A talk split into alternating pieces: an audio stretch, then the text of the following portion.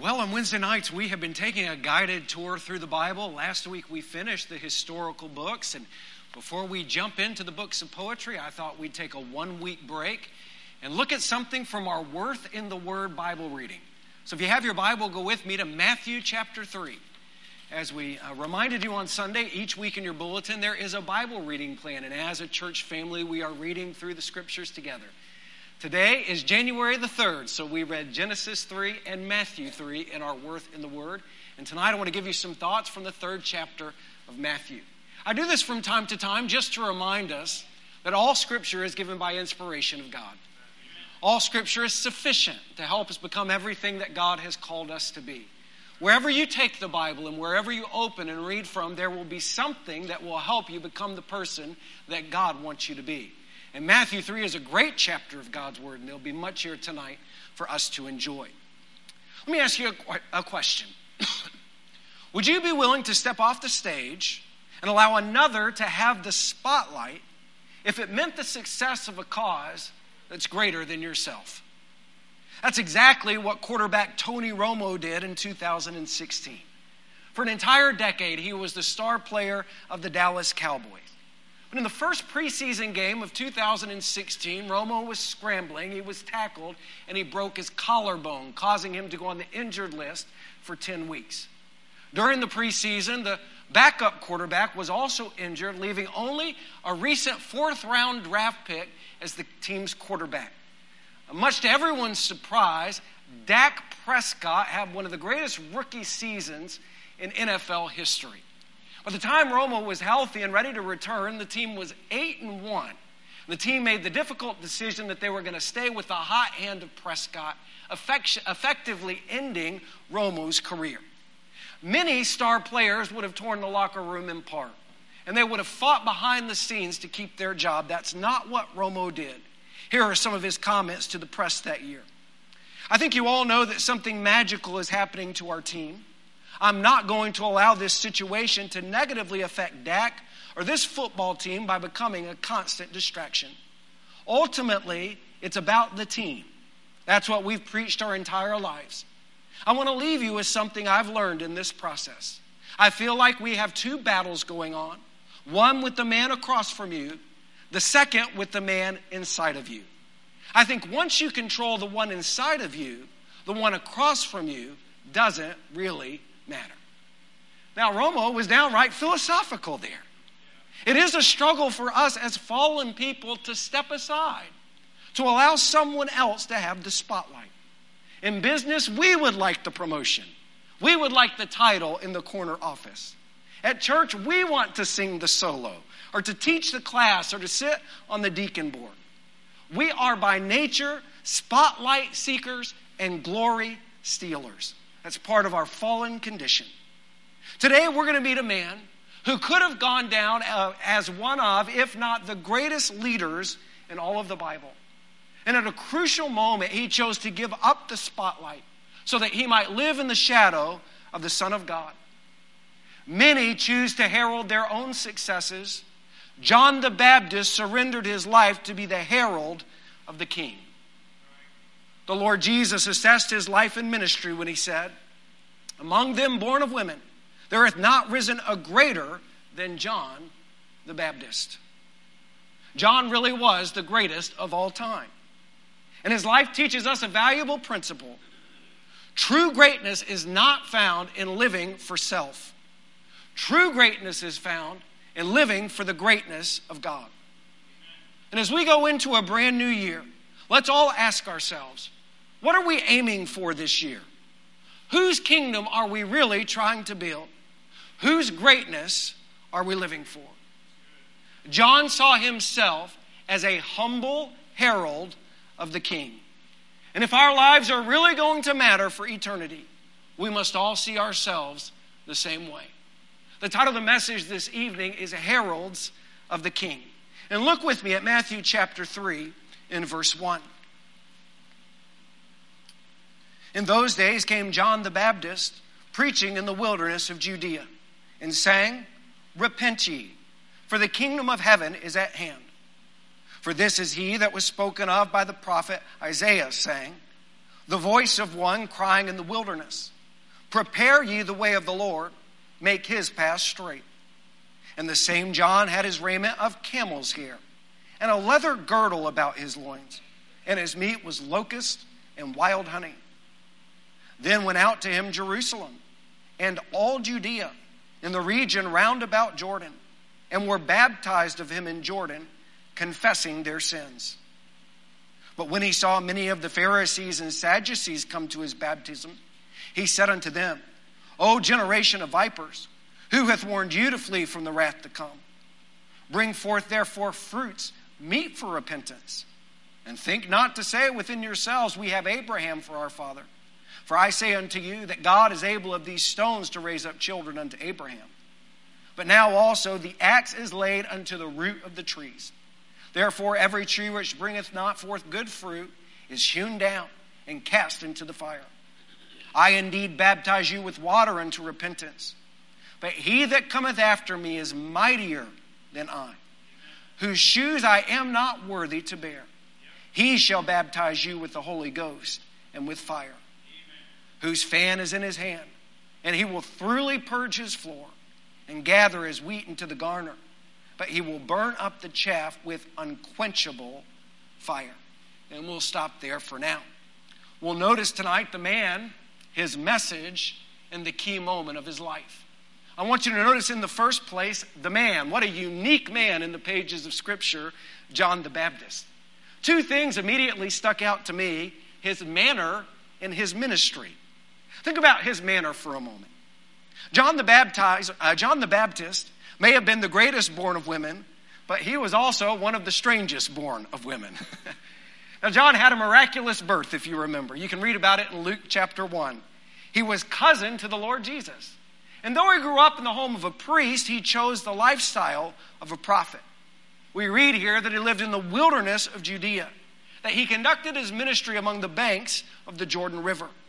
One commentator said that that region was an uninhabitable wasteland miles and miles from the center of population.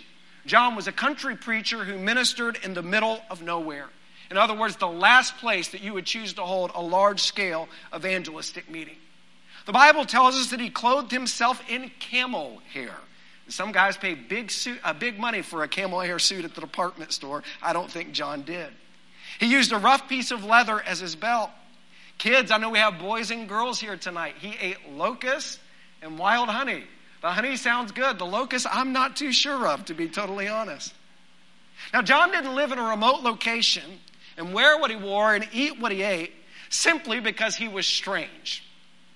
Like the prophets of old, he was a spectacle. His lifestyle was an object lesson meant to communicate a message. When you came into contact with the Old Testament prophets, sure, you remembered their preaching, but you also remembered their manner of life. They were different, they were unique. In many cases, they were odd. John was the second coming of a great prophet like Elijah and some, had some of the um, eccentricities of a person like Elijah. Now, John's manner of life communicated a message. And that day, the Pharisees and Sadducees made up the religious establishment. And they were kind of an aristocracy of ruling teachers. They had a lot of authority. Now, they lived in Jerusalem, and they have a lot of degrees. And they wore fancy robes and lived in nice houses and had a class that was above the class of the people who heard them. John, on the other hand, was a complete contrast. He lived in the country. He had no formal education that we know of. He wore common clothes. He ate like a poor man. Now, the point could not have been clearer to those that saw him and heard him. If they were going to have a relationship with God, they would have to leave the religious establishment of their day for something that was more authentic. Religion often turns the spotlight away from God. It places it on ceremonies and cathedrals and charismatic leaders John was a simple man with a simple message who called people to an authentic relationship with God and put the spotlight back on the coming Messiah rather than on the religion of his day. That was his manner. I notice not only his manner, but his ministry. It says in verse 1 In those days came John the Baptist preaching in the wilderness of Judea. And note that John came preaching. That's key to understanding his unique role in the Bible. The word preaching is kerusso. In its noun form, it referred to one who would announce the coming of the king. That man was called a herald. Verse 3 tells us that John was the one predicted by Isaiah who would prepare the way of the Lord and make his paths straight. He was a herald, he was a forerunner of the Messiah. Now, in ancient times, when a king would visit a city, he would send his heralds to go before him. The heralds had two functions. First, they would announce his coming to the people of the city so they would be prepared for the king's arrival. If the king was coming, his people ought to be prepared for it and ready to greet them. So the herald would go to the city center and he would say, The king is coming, the king is coming, get ready for his arrival. Not only did they announce the king's coming, but they prepared the king's way. In those days, the roads were treacherous, they were dangerous. They didn't have paved roads, they didn't have the Department of Transportation back then. And if someone was going to be robbed, it was likely to happen on one of the roadways. There would be a pothole or a tree that was fallen across the road, and thieves would, of course, seize on that kind of thing and they would rob and do damage.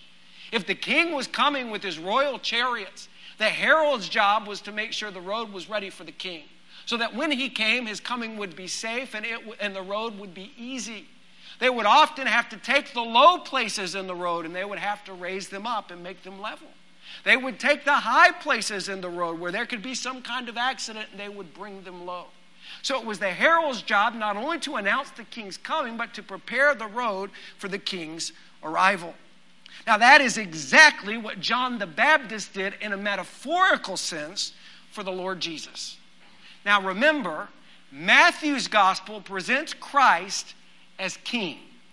Every one of the gospel records emphasizes a different aspect of the Lord Jesus' ministry. Matthew presents the Lord Jesus as king. In chapter 1, he is the king coming from the line of David. That's why you have the genealogy there. In chapter 2, the wise men from the east journey so they might worship him, born king of the Jews. Now, in chapter 3, God sends his prophesied herald before the coming of the king. And John was not just announcing the coming of any earthly king, any Roman Caesar, he was announcing the arrival of the King of Kings. And he didn't ask people to prepare a dirt road, he asked them to prepare a road into their heart so that the king might enter there and rule there. That was his purpose. Now, as we think about the ministry of John, he stated his ministry philosophy in John 3:30, where he said, "He must increase," talking about Christ, "but I must decrease." If you want to know anything about the life of John the Baptist, you need to know this about him. Everything in his life was about the Lord Jesus. He wanted Christ to increase. And he knew that for Jesus to increase, John would have to decrease. John had three jobs to proclaim the way of the Lord, to prepare the way of the Lord, and to get out of the way of the Lord. And he did it. Now, don't miss this. John had a unique role in ministry as the forerunner of the Messiah. Nobody else in human history will ever have that role like John the Baptist had it. He was the forerunner of the Messiah. But can I say this to you tonight? We are all heralds of the King. Jesus said in Mark 16, 15, Go ye therefore into all the world and preach, kerusso, the gospel, to every creature. He has called all of us to go as heralds. And we're to go to our families, and we're to go to our workplaces, we're to go to our neighborhoods. And we announce His first coming. He has come, God has arrived, He has died, He has risen again, the Messiah. We go out into the world and we announce His first coming. But we do even more than that. We prepare the souls of the people we talk to for His second coming. We are all heralds of the King. It's all of our mission. And that mission can only be accomplished by people who are willing to decrease so Christ can increase. I want you to think about the one thing that keeps people from really being heralds of the King, from sharing the gospel and proclaiming the good news. I'm going to tell you at the top of everybody's list, so you might not write it there, is pride. We want people to think well of, of us. We don't want to be rejected. We don't want anybody to mock us or make fun of us because we've shared the gospel with them.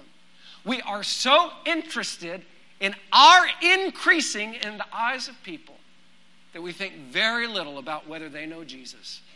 And to accomplish our mission as heralds of the King, he must increase and we must decrease. On opposite ends of the spectrum are two competing desires in life. On one end of the spectrum, there is a, de- a desire that says, I must increase. My life is about me. My job is about my ambitions. My family is there to meet my needs. My money is just about my pleasure. My free time is about my comfort. My talents are about making my name great. And though none of us would ever say those things out loud, if our lives were examined, we would have to say that my life is about increasing myself. If we increase, by virtue of default, Christ must decrease. But on the other end of the spectrum are those who say, My life is about Christ increasing. My job is about His glory. My family is about His purpose. My money is for His mission. My free time and my talents are about making His name great, not my own. He must increase. And by default, when He increases, you will decrease. Let's just make it real simple tonight, real clear. Right now in all of our lives, Christ is either increasing and we are decreasing, or Christ is decreasing and we are increasing. Here's what John's life teaches us, and don't miss it. Greatness in life is about figuring out who really deserves the spotlight, who should really increase, we don't ever become people God can greatly use until we figure out that we exist for God. He does not exist for us. We exist so He can increase. And by default, we must decrease. That was the man. His manner strange, but it communicated a message. His ministry to prepare the way for the king to increase or to decrease so Christ might increase. That was the man. I want you to notice in the second place his message. John was a preacher and he had a very simple message. Look at verse 2. He came preaching into Judea, saying, Repent ye, for the kingdom of heaven is at hand. This is a simple message. It had one point. And boy, you Baptists would really love if your pastor's message had only had one point. It had one point, and he would always tack on the end a warning. So let's look at his one point. It's very simple repent. Repent, repent ye, which in West Texan just means repent y'all. Repent all of you. Of course, the word repent means to change your mind. In the Old Testament, it was the concept of turning around, doing a 180. Repentance is a turning from something and a turning to something. It's a turning from your sin and your ability to save yourself and turning to the Lord Jesus. I want you to know that all of the great Old Testament and New Testament preachers were repentance preachers. Remember Jesus' first message in Mark 1:15? The time is fulfilled, the kingdom of God is at hand. Repent ye and believe the gospel. Repentance was not only John's message and Jesus' message, it was Peter's message. He preached on the day of Pentecost, and all those people wanted to know, okay, Peter, what should we do now? You remember what he told them? He said, repent in Acts 2. Paul was a repentance preacher. It says in Acts 20, I was testifying both to the Jews and also to the Greeks repentance toward God and faith towards our Lord Jesus Christ. Now, think about this. If John the Baptist, the Lord Jesus Christ, the apostles Peter and Paul preached repentance, it must be an important message for all of us to hear. Would you agree with that? Amen. There must be a turning from our sin and a turning by faith to the Lord Jesus Christ. Those things must happen together for a person to be saved. Now, if you went out to the banks of the Jordan River and you heard the great John the Baptist preach, and hundreds, if not thousands, were flocking to hear his messages, his message, as you were taking notes, would only have one point repent. And he would say that for a while, and he'd beat that nail, and he'd beat it, and he'd beat it, and he'd beat it for a little while. And you might ask John the Baptist, Don't you have another point? What's point number two? He would say, I don't have another point. You're not ready for the second point until you've obeyed the first point. Now, that's actually very profound. Because for most of us, our problem isn't that we don't know the truth, it's that we don't obey the truth we know. And apparently, John didn't tell people uh, what they needed to repent of. He didn't spend a lot of time talking to people about that. And the vast majority of us don't need to be told either. When we're told to repent, we usually know exactly what we need to repent of, right? The Holy Spirit makes that crystal clear. Let me ask you is there an area of your life where you need to change your mind? Maybe there's a relationship you're in and you shouldn't be in it. Maybe you're a teenager and you have a bad attitude towards your mom and dad, and every time someone starts talking about repentance, the Holy Spirit brings that attitude to mind. Perhaps you're here tonight and you need to repent of the way you spend your money or your free time or some of the things you're watching on the television or some of the associations that you have. Maybe it's not a sin of commission, maybe it's a sin of omission. You need to change your mind about giving out the gospel. You need to change your mind about your involvement in serving in the church. The truth of the matter is that for all of us, there could be many different things. But we're not ready for point two until we've dealt with point one. And point one is very simply repent. By the way, repentance is not only something we need the moment we trust in Christ as Lord and Savior, repentance is a way of life for the Christian. Every day of my life, I come honestly to God's Word and I allow the Holy Spirit of God to do His work in me. I find some area of my life where I need to repent. Repentance is a way of life for the believer. Have you repented today? We're going to give you an opportunity here in just a moment. After John preached his one point, he would tack on a warning Repent, for the kingdom of heaven is at hand. Now, the kingdom of heaven, the kingdom of God, is a much bigger subject than we can get into on a Wednesday night. But here's what it basically means the kingdom of God, the kingdom of heaven, is heaven ruling on earth. And if the Jewish people would have accepted the ruling of Jesus Christ as he uh, let me say it clearer. If the Jewish people would have accepted the rule of King Jesus, he would have set up his physical kingdom on earth. They rejected the king, and now the king rules in the hearts of his people. So, how does the king rule? Not in a physical kingdom in the here and now. The king rules from heaven in the hearts of all of those who have bowed their knees to him. So, the kingdom of heaven, we could say, is at hand among all of those who know Christ as Lord and Savior. There is another sense in which we can say the kingdom of heaven is at hand because the rapture of the church, the seven year tribulation, the millennial reign of Christ, where he really does rule on earth, that could happen at any moment, right? The rapture of the church is the next event on God's divine calendar, and it could happen before this church service is even over. And seven years later, the Lord Jesus would be back and he would set up his physical kingdom. So we really can say the kingdom of heaven is at hand. Now, Put yourself in the sandals of those who heard this rough country preacher with kind of a rough message. Repent, the kingdom of heaven is at hand. They would have perceived that as a warning. Get right with God now before it's too late. And we read a little bit about what John said about that.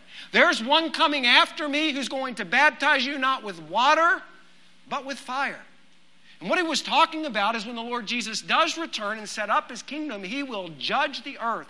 He will purge and he will discern between the wheat and the chaff, between those who have truly repented and trusted in Christ and those who have not. This was a message, not a feel good message, it was a message of judgment. He said, You need to repent and do it now because the kingdom is coming. Now, there are two events that could happen in all of our lives at any moment. One, of course, is the return of Christ. We've already talked about that. The Bible says he is going to return as a thief in the night. I don't know if you've ever been robbed before, but thieves don't send out advance notice that they're coming. You're not going to get a reminder email that they're on the way. Thieves show up when you're sleeping, and Jesus said that a whole generation is going to be asleep when he returns. And I just remind you, he could come at any moment. That's why there's urgency to repent now. And there's another event that can happen at any moment, and that, of course, is our death. Uh, this may come as a surprise to most people, uh, but death could happen at any moment. Uh, many Sundays, I stand behind this pulpit and I preach to people not knowing that before the next Lord's day, that person will have entered into eternity. And it's amazing. And it isn't always the oldest or sickest among us. Thomas Watson was a Puritan, and he said that he preached as a dying man to dying men. We just don't know when we're going to die. John's message had appeal, and John's message had an impact because there was urgency in it. He called people to do today what they would wish they had done when Jesus returned, when the kingdom of God came. And here's what I want to ask you to do tonight look at today from the perspective of tomorrow.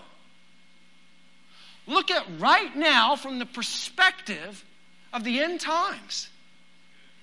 10 billion years from today, you will not care one iota about keeping up with the Joneses. And you won't care who said, I'm sorry first. You should do today what the you 10 billion years from today will have wished you had done today. Because our death and the return of Jesus Christ could happen at any moment. So repent now because the kingdom of God is at hand. It was an urgent message, and people responded to it by the thousands. That was the man, that was the message. Let's talk about a moment. The most important moment of John's life, the moment that his life intersected with the one that he preached, with the Lord Jesus. Look with me at Matthew 3 and verse 13. Then cometh Jesus from Galilee to Jordan unto John to be baptized of him. But John forbade him, saying, I have need to be baptized of thee, and comest thou to me? And Jesus answering said unto him, Suffer or allow it to be now so. For thus it becometh us to fulfill all righteousness. Then he suffered him. And Jesus, when he was baptized, went up straightway out of the water. And lo, the heavens were opened unto him. And he saw the Spirit of God descending like a dove and lighting or resting upon him. And lo, a voice from heaven saying, This is my beloved Son, in whom I am well pleased. Oh, this is a watershed moment in the life of John the Baptist. The moment he finally gets to be in the presence of the one he loved, the one who he served for an entire lifetime. And he had the tremendous privilege of baptizing the Lord Jesus. Now, uh, the baptism of Christ was his first event. It began what's called his public ministry. You need to know that baptism was already an accepted practice in Judaism at this time. John didn't invent it. The Jews baptized Gentiles who were converting to Judaism. Jews would also be baptized to signify a ritual cleansing before they offered a sacrifice at the temple. In that case, it was the picture of being cleansed or washed from sins. But the baptism of John was different. It was not a baptism of conversion or cleansing. The baptism of John was about repentance. Remember, that was his message repent. They would confess their sins and be baptized as a sign that they really meant business about changing their lives, that they were going to bring forth fruit, meet for repentance. And I know this is not necessarily the thing that we're supposed to do, but I think we'd have fewer baptisms if we made everybody stand in the baptismal tank and confess their sins before they did it. It showed these folks were really serious about their repentance. Now, that should bring a question in your mind. When Jesus comes to John and says, Baptize me, why then would, John, would Jesus seek the baptism of John if it was about repentance? John was confused. He wasn't going to allow uh, Jesus to be baptized. He said, You need to baptize me. I don't need to baptize you. John knows who Jesus is. He knows that Jesus doesn't have anything that he needs to repent of. He doesn't need John's baptism because he has no sin. John says, I don't need to baptize you, you need to baptize me. Jesus said, Baptize me. It becometh, or it is fitting for us to fulfill all righteousness. And that little statement, I think, requires a little explanation. If you read it today, you might have wondered what was Jesus talking about there? Let me ask you a question Was any of Jesus' righteousness unfulfilled? Did he lack righteousness? Did he need his righteousness tank topped off? Certainly not.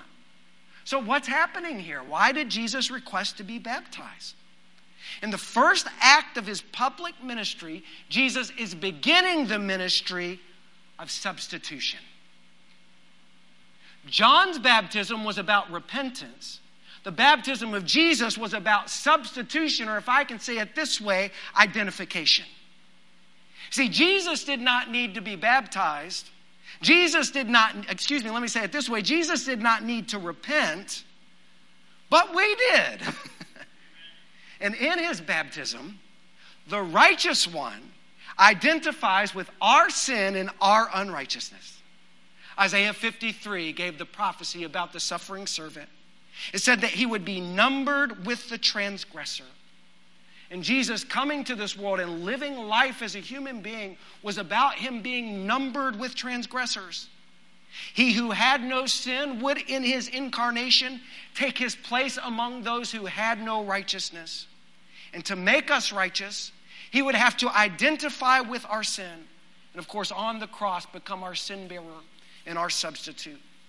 Paul said it so clearly in 2 Corinthians 5 For he, God the Father, hath made him, God the Son, to be sin for us who knew no sin, that we might be made the righteousness of God in him. So the baptism of Jesus was about identifying with our sin. It anticipated the day that he would become a substitute for our sin. I want you to imagine that as Jesus comes to John that day and he's going to be baptized, that everybody in the multitude on the banks of the Jordan River was wearing a name tag. By the way, I hate wearing name tags. They give me one for mission conference, I don't ever wear it. They give me one um, for the couples conference, I don't ever wear it. I figure I'm the pastor and people know my name, okay? I'm an introvert and I really don't want to have a conversation with somebody who doesn't know my name. Y'all pray for me, all right? but I need to because I'm a herald of the king. Amen. Well, imagine everybody on the banks of the Jordan River was wearing a name tag that day. And under their name was a label sinner. Jesus was the only one on the banks of the Jordan River that day with a different name tag. It had his name, Jesus, the Son of God, and he wore the label righteous.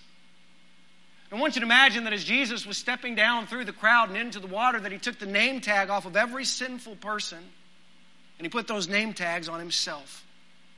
So that when he stepped into the water, he was not being baptized because he needed repentance. He was being baptized for those who did need to repent.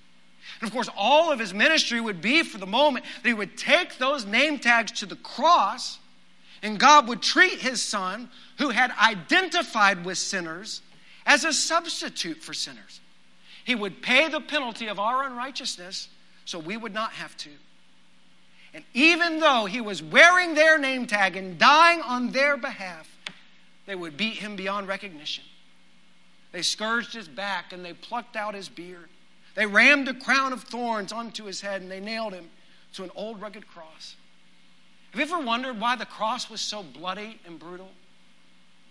The bloodiness and brutality of the cross is so disgusting because our sin is so disgusting.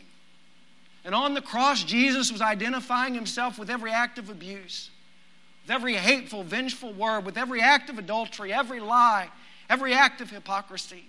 And not only was he identifying with that sin, he was being punished for it as if he was the one who had done it. Let me say it this way he wore the name tag of our sin so we could wear the name tag of His righteousness.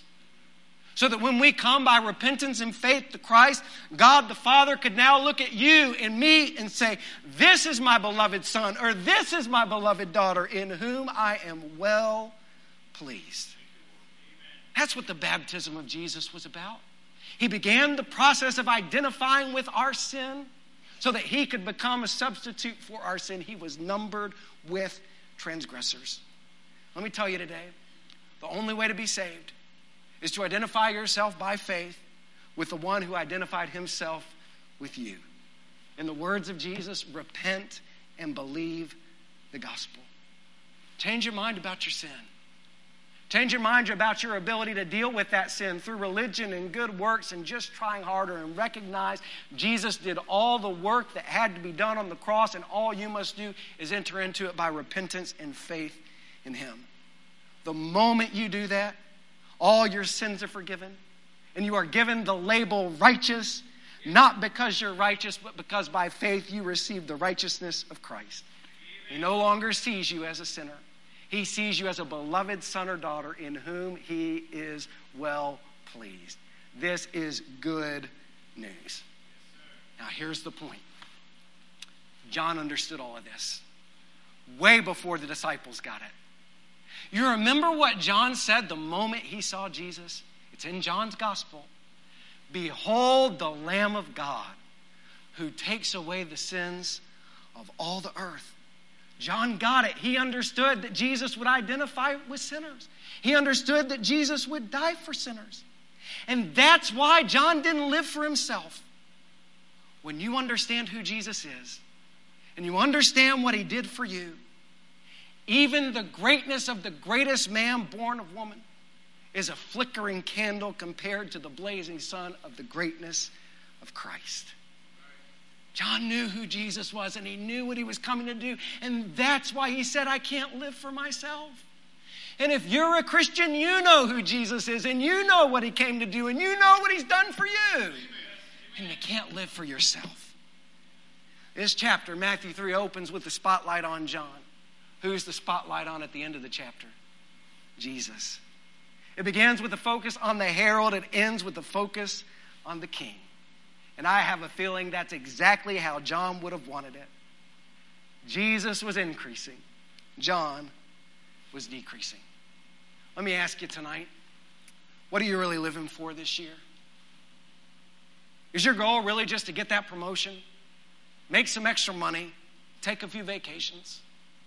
Folks, all of those things can be done to the glory of God, okay? But there is more to life than that. We are here for the same reason as John to proclaim the way of the king, to prepare the way of the king, and to get out of the way of the king. We're his humble heralds. And in many cases, the only thing keeping us from being the heralds we ought to be is the desire for our own glory. We cannot live for his greatness while we live for our own. Jeremiah said, Seekest thou great things for thyself? Seek them not. Jesus said, But seek ye first the kingdom of God and his righteousness, and all these things will be added unto you. John said, He must increase, and I must decrease. If you're going to live a truly great life, here's what you have to do surrender the throne of your heart to the only king who's worthy to sit upon it. Live for his glory, live for his mission, not for your own decrease so he can increase and become a herald of the king. Let's pray. Father, I'm so thankful for this chapter of your word that I was able to read and study this morning. How it warmed my heart. God, I want to be as gripped by the greatness of the Lord Jesus as John the Baptist was. Would to God that the prayer of every sincere Christian here tonight would be that Christ would increase in our lives, that more of Him would be seen, that more of Him would be shared, that our lives would be decreasingly about our, or increasingly not about ourselves, they'd be about the Lord Jesus. Oh Lord, help us to take seriously tonight our responsibility to be heralds, to tell people about the coming of the King. May each of us live our lives as John the Baptist sought to live his. In Jesus' name we pray. Amen.